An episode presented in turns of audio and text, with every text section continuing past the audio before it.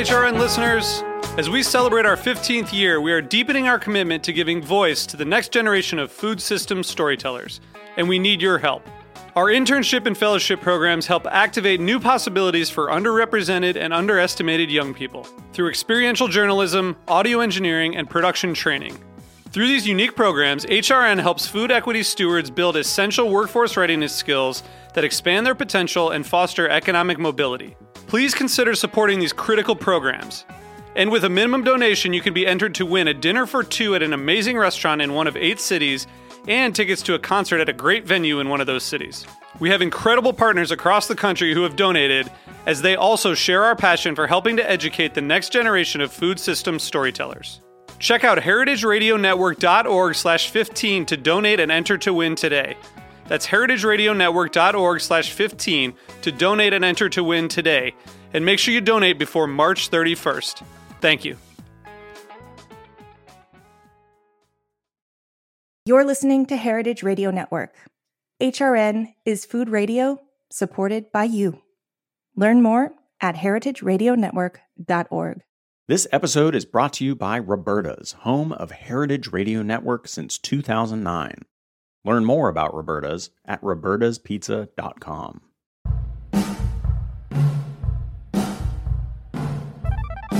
You're listening to Fields, the podcast. I'm Wythe Marschall. And I'm Melissa Metric. On Fields, we're bringing you the stories of people who are working in the world of urban agriculture for money, for fun, for art, for justice, to feed the hungry, to green the city, or to uncover its history. In each episode of Fields, we'll delve into one kind of food that's grown in cities, one technology used to grow, or one project that teaches us something about our relationship to farming in urban environments. Moreover, we'll investigate all the whys behind getting up in the morning and working as a farmer in the city today. You don't need to be a farmer to enjoy this podcast, or even a foodie. We're going to tell fascinating stories and break down the realities and possible futures of urban farming to their elements. Hey, welcome back to Fields, the unfinished story of urban agriculture. Uh, I'm Wythe Marschall, and as always, I'm joined by. Hi, I'm Melissa Metric. And today we have two amazing guests we've been um, hoping to speak to for a while, whose writing I uh, really admire, and I'm really excited to chat with them about all things kind of urban and planty and vegetal and perhaps even fungal and microbial, etc. Um, and there might be raccoons. I think they also know a little bit about raccoons. Uh, so why don't Erin, uh, Erin Allison, do you, do you all want to jump in, introduce yourselves and your project? Sure. Um, I'm Erin Chapman. I uh, my sort of nine to five job is working at the Museum of Natural History, but um, Allison, who will introduce herself in a second, and I have been wanting to work on a project together for a long time, and uh, I think we like finally found our sweet spot. Yeah, and my name's Allison. I'm a writer mostly about history, art, and culture, but um, complementing kind of Erin's interest in science, I'm always interested in like how nature intersects with culture. So it's been a fun project to bring together our interests and also just our general fascination with kind of how nature exists in New York City, despite you know all the the buildings and the trains and the cars and all that stuff. And I think um, you know we talked for a long time about how what what form a project might take or a collaboration might take together. And Allison has worked on some maps before, which are really cool. Um, and that was you know sort of the first stirrings of this. We thought maybe we could make a map um, of sort of both natural and you know air quotes unnatural nature in New York City. Uh, but then I ran across um, an article that was actually written by one of Allison's former colleagues at Hyperallergic that was about this app um, that explored the 72 micro seasons um, that were a part of Japanese culture. And I loved this idea of tracking time and the passage of time through the really small changes that were around you rather than a flip of the calendar. And that seemed to provide like a really interesting lens that Allison and I could work together on exploring sort of the city around us and the nature around us. So, what is um, NYC Micro Seasons? Can you just give the the pitch? Yeah, I, I mean, Erin kind of started. So it's like taking this existing Japanese micro seasons traditional way of observing time, but then applying it to New York City. So there, we do have stuff that is like you know undeniably beautiful like when the cherry blossoms bloom and everyone's very excited but then we also have like that time that you notice all the aerial flotsam like the old kites and trash bags that somehow got caught in the trees that all the leaves falling off have revealed. So the idea of the NYC micro seasons, we started it, I think like December solstice, uh, winter solstice 2021, and we just made it to winter solstice 2022.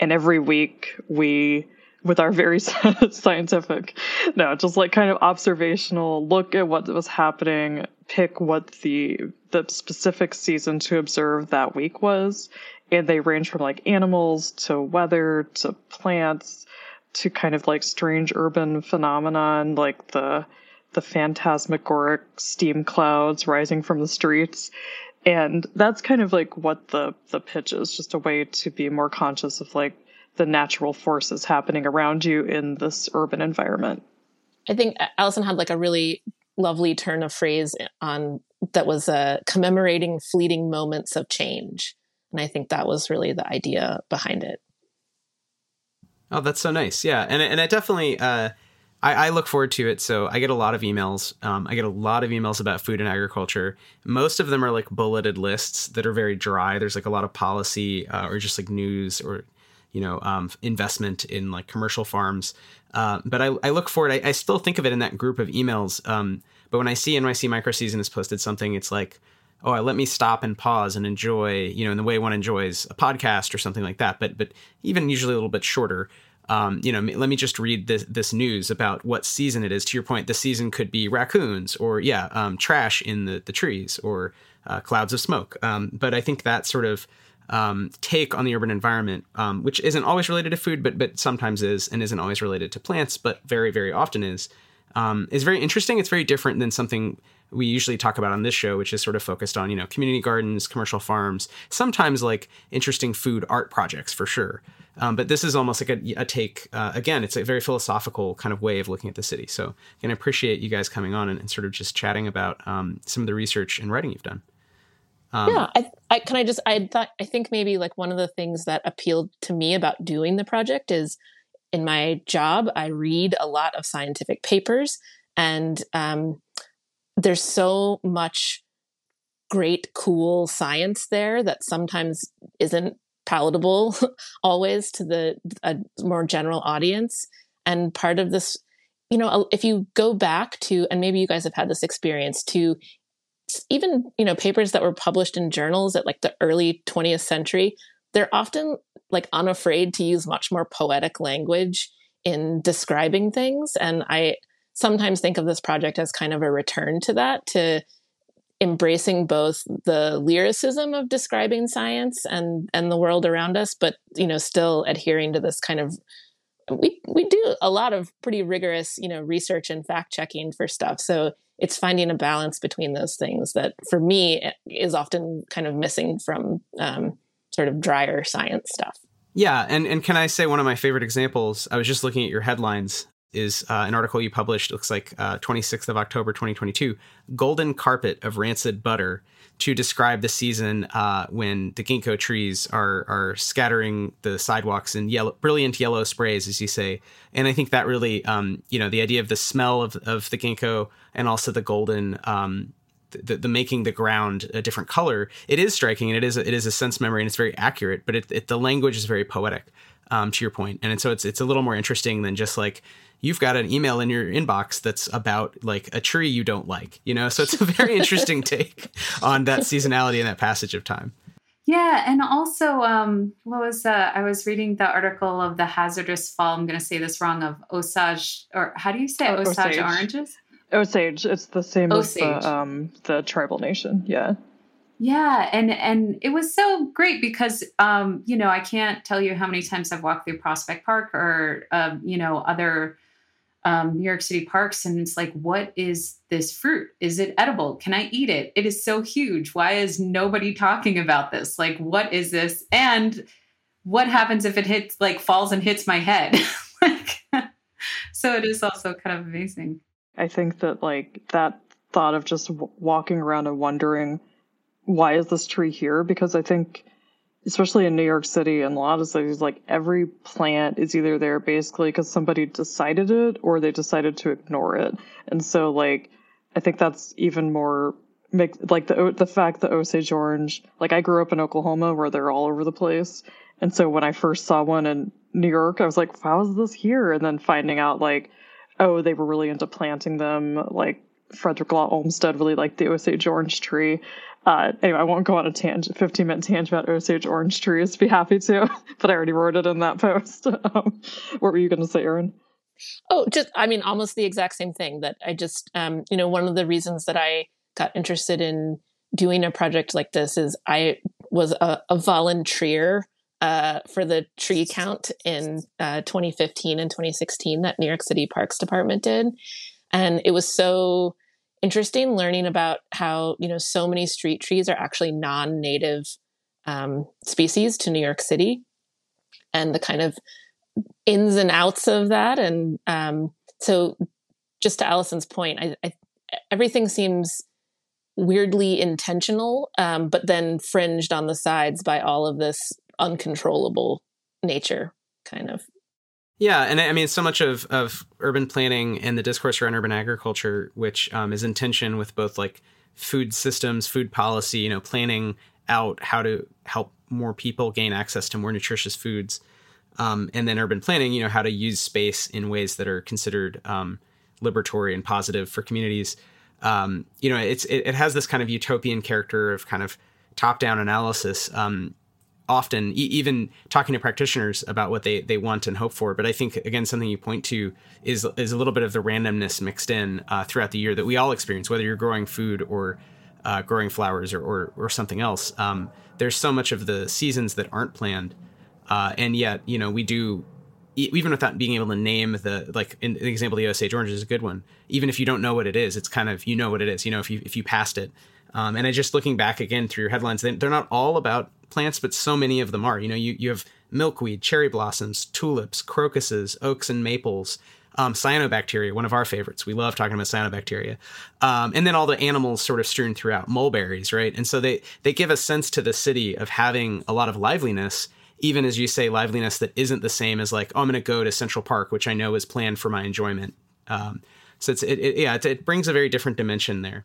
Yeah, yeah, and it, I think that like we tried to be conscious about mixing up between like what we were uh, using to, as our like main point of observation, like the plant or the animal, but for sure, like all the the planting and how it was planned, I found to be really fascinating. And um, you know, we only did one season on cyanobacteria, but I feel like there, I I feel like I saw some like thing some tweet that passed my eyes and I didn't register where it was from, some local park explaining why the the water in the river was green, which is something I never thought about because of like the algae. I was like, oh yeah, of course. But then, you know, it's just those little things that you observe every day. And then I love just taking down the layers and seeing what's there.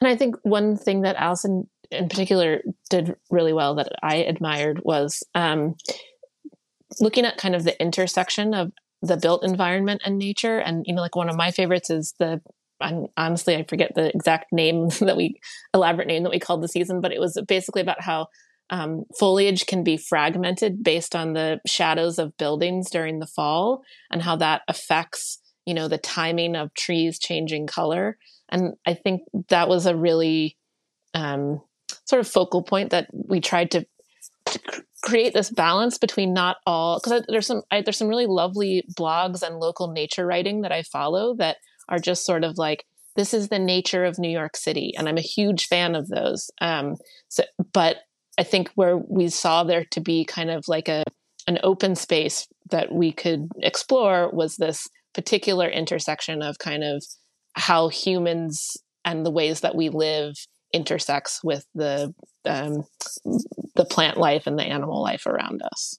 Yeah, that's so incredible. Like one of the things that I've also found, I don't know if this it must affect like green things, but um, when exhaust comes out from like dryers or from other heated areas like air conditioners or just like heat from certain places, I'm sure that affects certain plants in the winter as well or even in the summer. So that's so uh, that's such a great observation of I never thought about that about how leaves falling changes depending on the shade from buildings because shade from buildings like no, no sun can get through that. So that's so interesting.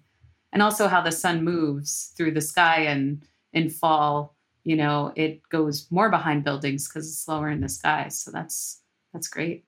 Yeah, and again, it's a particular way of seeing. Like, there's I know uh, um, a guy Cornell is getting a PhD in in modeling how shadows affect you know greenhouses, and in theory, if you had different kinds of vertical farms that had some, you know, if you had mixed systems, basically, so there's like traditional glass greenhouses, and there's other wacky hybrids. If you had a farm on a roof, you have a skyscraper farm, whatever. Could that those work, and how do shadows affect them in an urban setting? And it's really interesting to think that like you, it's it's actually hard. It like takes lots of computer know-how to to describe this thing that we, that happens all the time. Every day you, if you walked through manhattan you would see like heavy shadows at different points kind of cutting across. And yeah to your point melissa of course that matters if you're a tree and you can't move and you want more or less light depending on your species and the time of year.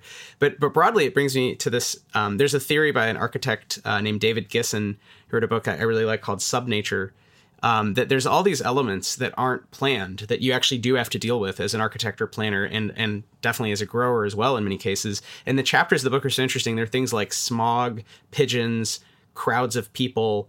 Um, and i think one is smoke. I don't think shadow is one but shadow really should be one as well which is this kind of element that traditionally is not it's it's sort of an externality that you don't really think about. Um, and for most of our jobs most of the time it doesn't matter. But when it comes to sure a lot of a lot of jobs are on plants you can imagine it mattering. Um, and just in general, I think that's such an interesting idea that there's there's these these forces that are part of the lived experience of cities that just are kind of written out. Um, I, I, don't know. So I, I, like that a lot of NYC micro seasons um, seems to bring that back into um, into consciousness. Um, so why don't we ask some questions uh, related to food and flowers and plants, if you don't mind? Um, I'm curious, Allison, Erin, do y'all grow anything? Do y'all plant a lot? That's I, house plants. I think I have uh, behind me my hydroponic garden, but oh, it only has, has basil in it, and it's you know it's just one of those things you. Well, my mom bought this for me. Uh, those things you can buy at like uh, Target or something. But I do. It is there is something satisfying even in those three pods of basil that I'm like they feel more special than store bought basil for some reason. But yeah, otherwise, you know, I have the usual. Uh, I, speaking of shadows, live in a. I don't have like direct sunlight, so I have resorted to snake plants and philodendrons are my uh, plant friends. I don't know, Erin, do you have?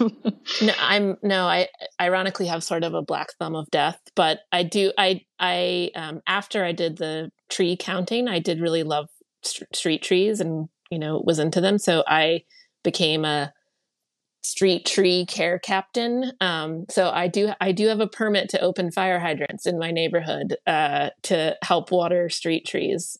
Um, sadly it is that they are phasing out the type of hydrants that my giant magic wand wrench can open. Um, i have heard uh, in, from an informal source that you can one can use like the magnet from a speaker a woofer uh, to lift up because the tops of hydrants are magnetic. Um, so you technically need a, a, wrench that like lifts the magnet and turns it. So you didn't hear it from me but uh, well this is a pro tip. pro tip. If you're having a block party um, might want Please do, do not get our podcast banned by the FDNY. I feel like that's such a bad enemy to make at random. Uh. I will say uh, the fire department is generally very great about if you just tell them that you want to open a fire hydrant and water some street trees, especially if you have a permit already. They're totally fine. So I just try and, um, when I can, uh, look after the trees in my area and in my block. Um, and I have done a little bit of invasive uh, removal every. Oh, it's been a while, but um, it's like an Inwood or um, at Jamaica Bay Wildlife Refuge. So um, there's a invasive vine called Asiatic bittersweet that uh, is it's a it's always a little weird because it um, a lot of people who really love nature and wildlife it it does attract a lot of birds through its berries So, you know, some I've been out there before with my husband, and uh, someone was like, "Why are you cutting this down? This is food for the birds." And it's like, well, it's choking off a lot of native species. So, um, yeah, I don't grow anything at home. I have like no capacity to do that, but I enjoy the outside parts of nature. I'm interested. Do either of you forage in the city? I have not. I feel like Erin has was I feel like you were surprised when when I said I ate the mulberries off the trees. I have just seen so just like taking care of the street tree beds. Just I just like I know, oh. I know, yeah. yeah. I I mean, I it's probably it's not, I think um, you know what is it you're not supposed to eat like more than two fish out of the Hudson River a year or something like that. I try to treat the foraging similarly where I'm not I'm not eating bushels of mulberries, but I do like when you're passing below a mulberry tree to just grab a little treat there.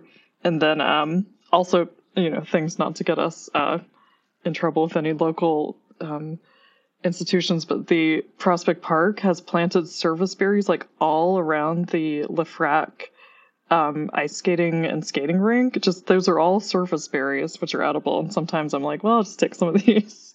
Um, which I know you're not supposed to forage in city parks though, but I, I'm never taking like enough to make a pie. It's just, I think there's something, um, just fun to be reminded that there are edible plants around you that you can kind of appreciate. But I know other people are much more, you know, they, they know what to forage on a deeper level and I only know like those this is a ripe berry hanging in front of me. I don't think it's poison ones. Right. Yeah, we, we spoke with Wildman Steve Brill in our first season about foraging mushrooms, uh, and he gives tours, and it's yeah, it's a whole. That's again another way of seeing that um, I am not very good. I know Melissa, you're you're much more attuned to sort of what is edible and what is yeah likely to be not so good. Um, well, I'm curious. Uh, so, in addition to um, you know growing or foraging, um, obviously you're, you're, first and foremost writers, right? So how do, how do you approach this research? Like, what is the process? Um, and and I don't know, how do you come to agreement? Like, you want to write about pumpkins, or you want to write about you know cyanobacteria, right? Algae, um, or fir and pine, um, or sure, okay, plovers, raccoons, right? Some of the other uh, not non-planty things. Um, what happens next? I mean, d- how do you sort of delimit what makes an interesting bon mot that you want to share with your audience? Yeah, I mean that's a good question that I feel like luckily our sensibilities are pretty close in terms of what's interesting. And both of us though are are definitely researchers who could probably do a book's worth of research on each topic we pick. So often a challenge is like how to streamline things. Um, but i think it's just like i try to approach things where like we just did a possum romance season this week for valentine's day. And i just the fact that like you know, you you see a possum maybe like once a year or something, and I'm just like, what are possums up to? Uh, what's their lives like right now? And I try to approach it where it's like something you might not have thought of, but once you know that, it'll be able to inform the way you see the city around you. And I think when we first kind of started talking about the project together, we just brainstormed a whole list of like possible seasons that we um you know, sat down just did like one liners on, you know, it's the season where the snow thaws out and you start seeing piles of dog poop. That was a, a one we have not done. Um, uh, you know, like we had a whole list, and actually, you know, there are even some that we had written, but then we we tried to write a few in advance, and then you know the seasons just came too fast and furious, and we couldn't do them all at once. So we'll save them for the future. But um, yeah, I think it was just sort of bouncing ideas off of one another. And a lot of times, not always, but sometimes uh, one of us would write the main article and then the other person would write the uh, the format that we do is sort of a, a, main season and then underneath that are kind of you know three bullet points that are on related topics that are just sort of a couple sentences so sometimes we would switch off on on doing those yeah and it's great and it's it's also interesting because you link out to a lot of sources but they're they tend to be when I click on them, they're not like Wikipedia. They're like someone else who wrote like a really good explainer. Like, for example, on um, preparing possum to eat, there's you know you link to this long form um, article that's really interesting about the history of eating small game in the United States, and it relates to sort of ideas, racialized ideas about diet um, and migration patterns, and it, it's just really was a good read, but very very much not like you know, some sort of short form like can you eat possum or not, you know, downsides, upsides, or just like even a, a recipe like, uh, you know, it's basically chicken, whatever. Um, so there's a curation aspect. Yeah, and I, I, think that was the bitter southerner was an article, and I try. I think whatever possible, we try to like call out places that we like to read, which they do just such great coverage of the South and Southern culture. And so I was like, yeah, I could just have this be a throwaway line about. Uh, it's a weird story I found in the New York Times archives about this guy following a possum in New Jersey, and it turned out there was a bunch of stolen silver there and I could have just had some joke, but maybe he thought he was going to eat some possum. And I was like, oh, it'd be fun to link to this bitter Southerner article. So it's, I appreciate that that one um, drew attention. Yeah, and and I think that like we're we're not Wikipedia people. We're like get in those archives, find some weird stuff, dredge it out for the world to see. Finally. Yeah, so we've talked about space, but actually there's a d- dimension of time to this, right? That a lot of your work is looking at the Times archive or other news archives and and I'm guessing, you know, peer, other peer reviewed archives, institutional archives, to understand how these seasons, these micro seasons played out in the past. And then that's also interesting. So it's not just like in our awareness now being attuned to something, but it's saying people used to be more attuned to it, less attuned to it, whatever it is. It has changed. Um, are there any good examples? Anything jump out from your archival research that was like, oh my God, this blew my mind?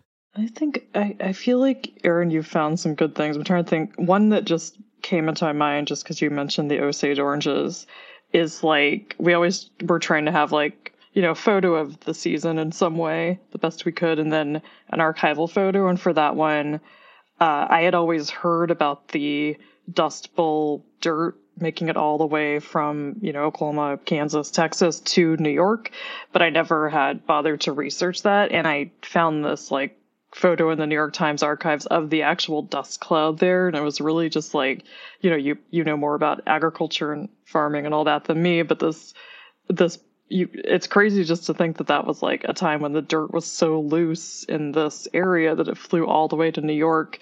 And then part of why they planted so many Osage orange trees was in a part to like get the you know, soil secure and act as these barriers. So it was just like kind of an interesting connection between these two things that I was like, I wonder if there's some connection there. And then digging deeper and finding out there there was a little bit. Yeah, one for me that is also related to agriculture, um, actually, is um, Allison had written this great piece about stop and smell the stoop roses. And so I was working on the bullet points and I just thought, like, oh, what could the archival image be? Maybe it could be a seed catalog. And then I started looking for, you know, specifically seed catalogs that had come from New York City or the surrounding area. And I found this really beautiful one with a rose on it. But then inside it was like talking about the retailer who sold the seeds. And it was this like six floor department store of just seeds. And I, it was in like, you know, Wall Street area downtown. I just thought like how strange and different. And, you know, there's this beautiful sort of like cross section drawing of the department store and people milling around looking for their seeds. And it just was, and everyone's in like fancy dress. And it was such a cool, beautiful, different thing than you think of when you think about the, the Wall Street area, you know, that's not where, generally where we go to shop for seeds anymore. I don't think so. Uh, yeah. No more seed emporium. Sad. Yeah, I mean that's so interesting because so many seed companies actually started in New York. Um, because I think I think right right with I think because of the trade that was going on. Yeah. Well, because marketing seeds um, was not something people did until I guess we call middle capitalism or like the 19th century, I think. And then when people started to market seeds um, and send them further afield, um, New York is, was already this major commercial hub. So yeah, even though it wasn't, you know, the city itself um, had wasn't sort of farmland primarily at, at that point. Um, yeah, you had the big companies here, um, and there is farmland. Of course, there's great farmland in in New York beyond uh, urban ag per se. Um, but yeah, I, I, think the history of seeds is something that we're really fascinated by. So we should, you know, we're always down to talk about that. Um, and I think that relates, like Erin, you're you're pointing out. I think there's a kind of like a cool bonus secret history of New York City specifically that emerges, um, which just paints like yeah a different portrait of the city. And I mean, every just little things. I mean, you had a great one that summarized the history of urban agriculture here. I thought really well. I was like, oh, what a great you know one page sort of summary, right? I could send anyone to be like, yeah, this is this amazing movement. You should learn all about it. Um, but even things as simple as the New York Parks logo, the leaf, isn't any specific tree. Like that blew my mind. I was like, you've got to be kidding me. um, so, you know, I definitely appreciate that sort of, uh, you know, h- those little hidden gems um, of things you might see every day, even if you think you know you know this stuff a little bit.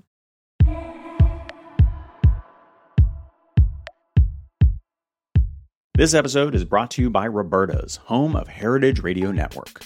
Roberta's was founded in Bushwick in 2008 and has become one of the most iconic restaurants in the country. HRN made its home inside of Roberta's in 2009, and together they have become part of the DIY fabric of the neighborhood. Roberta's is open for lunch and dinner seven days a week and serves much more than just the famous wood fired pizzas. Their team dreams up new salads, pastas, and sandwiches on the regular. Roberta's Tiki Bar is alive and well in the back garden, serving up frozen drinks in the summer and hot toddies in the winter. Stop by the bakery and takeout spot next door for fresh breads, sticky buns, and pizzas to go. But Roberta's also extends beyond Bushwick, with multiple locations in New York City, Long Island, and Los Angeles. You can also find their frozen pies in grocery stores around the country. The spirit of Roberta's, like Heritage Radio Network, is everywhere Here's to many more years of pizza powered radio. Learn more about Roberta's at robertaspizza.com. Allison, did you did you have anything you wanted to bring up? Any cool news that we should uh we should, you know, preview? cool. So we did a year of the um NYC micro seasons where we did like a weekly um micro season. So we did like an entire turn of the you know the, the universe and that's not how time works oh no the, the smarter person is gone uh no we did like an entire year of you know chronicling every single season every single month. And now we're looking ahead to this year thinking about like what seasons we missed. And so we're doing like less frequent email updates but we're still sending out the newsletter.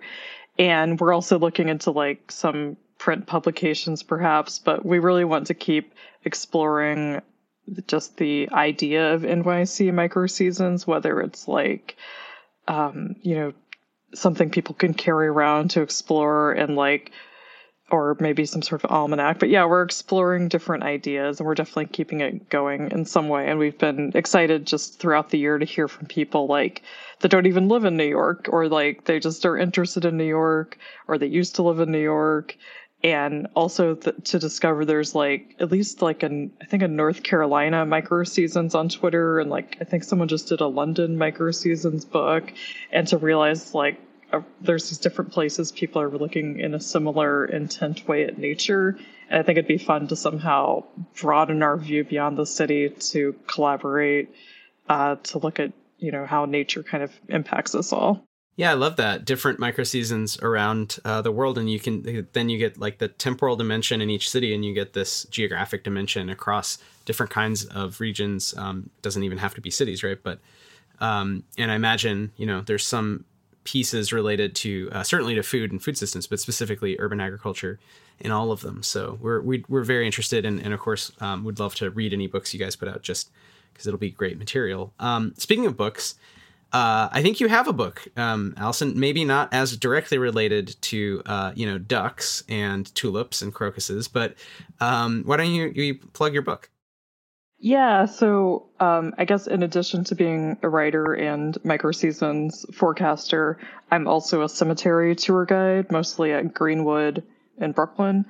And I just wrote a book called Grave for Bloomsbury's Object Lessons series, where every book is a really concise look at a specific object. Uh, it's a really beautiful series they do. And Grave is about the American grave. Basically, it's past, present, and future, and kind of taking like a ground level look at how we care for the dead.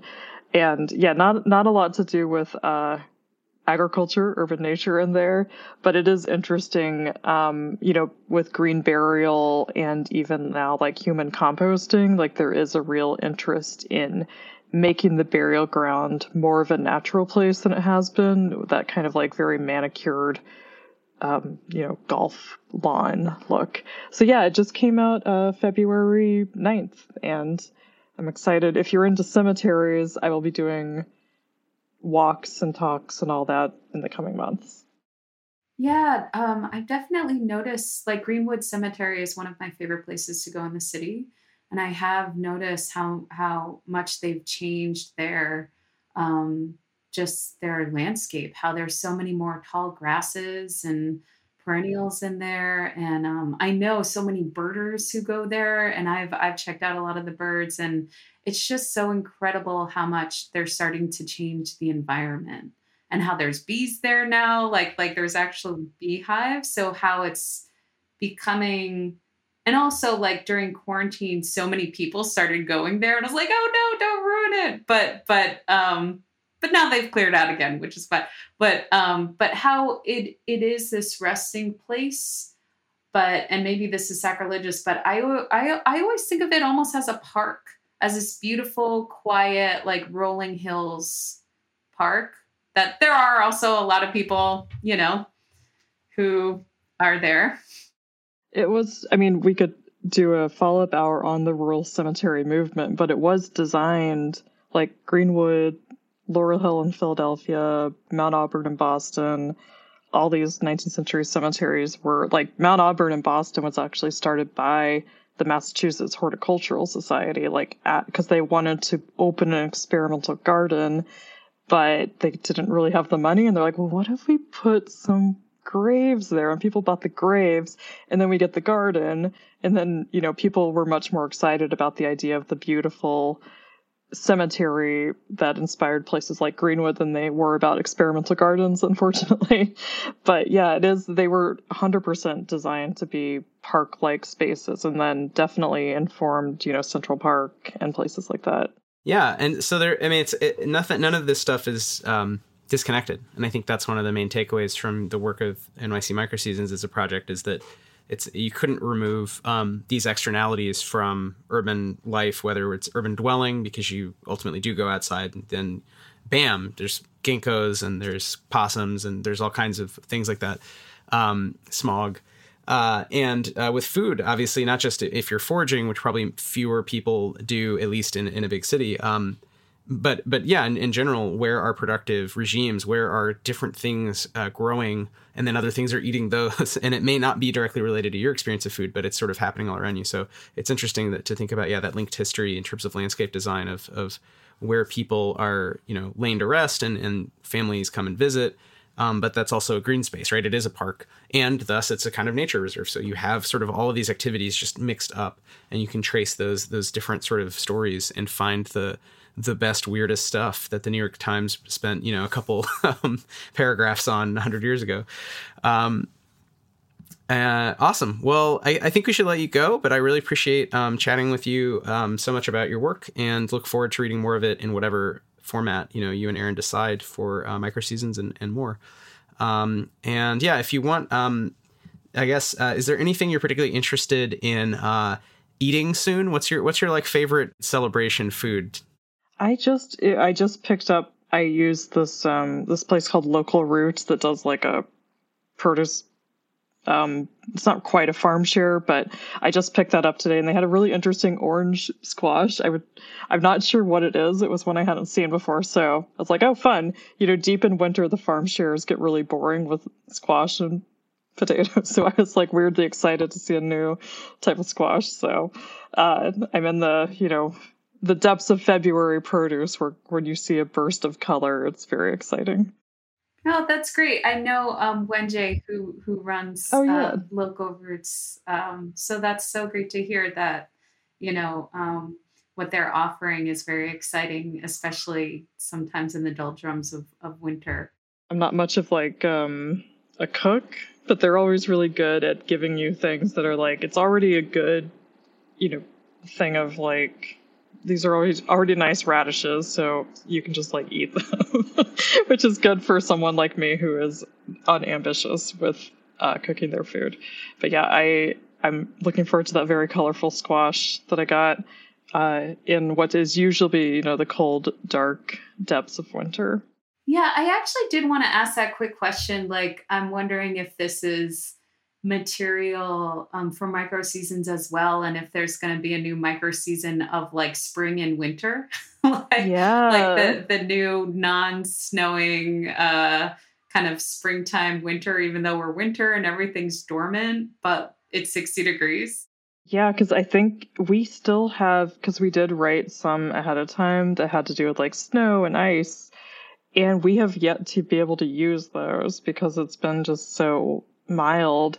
And I think we did write one about like false spring where it's, you know, everyone in April thinks it's spring and then it gets really cold and rainy again. But this is definitely like a different, um, I like a like pre spring. Like I saw the crocuses are already bro- blooming at the Brooklyn Botanic Garden, which I think is a month earlier than last year. And it's a little spooky because it's like, oh, it's such a nice day. But then you're like, what? It's February. This is uh, it's troubling. And as someone who likes snow, I also am like a little bit sad not to get a nice blizzard. But yeah, we will, we are going to have to amend our seasons perhaps each year as, as New York becomes, you know, more tropical and and things change. But I think that like that's what makes it interesting too is like you think when you imagine what the seasons are, like we did, we're like, well, we're gonna need at least three or four about all the snow everywhere. and then it's like, oh, I guess that's uh it's not happening this year. So yeah, but maybe it's it's also the perfect thing of micro seasons because of now how all the seasons are changing because of climate change. So it's like the perfect time to talk about micro seasons. Totally. Yeah, or that that's related to like feelings of saudade, right? Nostalgia for what isn't. So sort of like um and it's related to real nostalgia if you grew up with snow um, or experienced it at some point. I guess I didn't really grow up with snow. I grew up in Atlanta, but you know, having experienced snow at other points in life, like it'll increasingly be like a you're expecting it and then it never comes, and so like that's its own kind of um, time, you know, affective time when when you you're expecting X and it doesn't arrive, and, and you know that could be said of, of food too, as different foods become more or less common and um, you know, a lot of a lot of that kind of um, work is is is there to document, but I feel like not a lot of people see the world that way. So again, it's it's really nice to to have a place to kind of aggregate some of those thoughts about you know temporality and, and yeah, to Melissa's point, in a very rapidly changing world. Um, oh yeah, um, I like that, Melissa. There are no seasons, only micro seasons now. Yeah, yeah. Well, uh, with that, I guess on on that um, ambiguously cheery or sort of doom tinged note, uh, you know, we'll have to have you back on and talk about seasons um, in inside greenhouses and, and whatnot in the future. Um, snowy covered turnips, et cetera, et cetera. Thanks so much for having me on the podcast. And um, I hope folks would subscribe to New York City Micro Seasons. And, you know, we always love to take suggestions from other people for seasons. We've had some really um, great ones that we've taken on. And I, I love that. I mean, like our well run does run dry sometimes. So you know, please email us with your suggestions. Yeah, everyone should check out NYC Micro Seasons and uh, Grave from the Object Lesson series. Uh, and whatever else Allison and Erin are up to, we'll, we'll link to it in the show notes. Um, thank you so much for your time. And yeah, everybody, happy planting.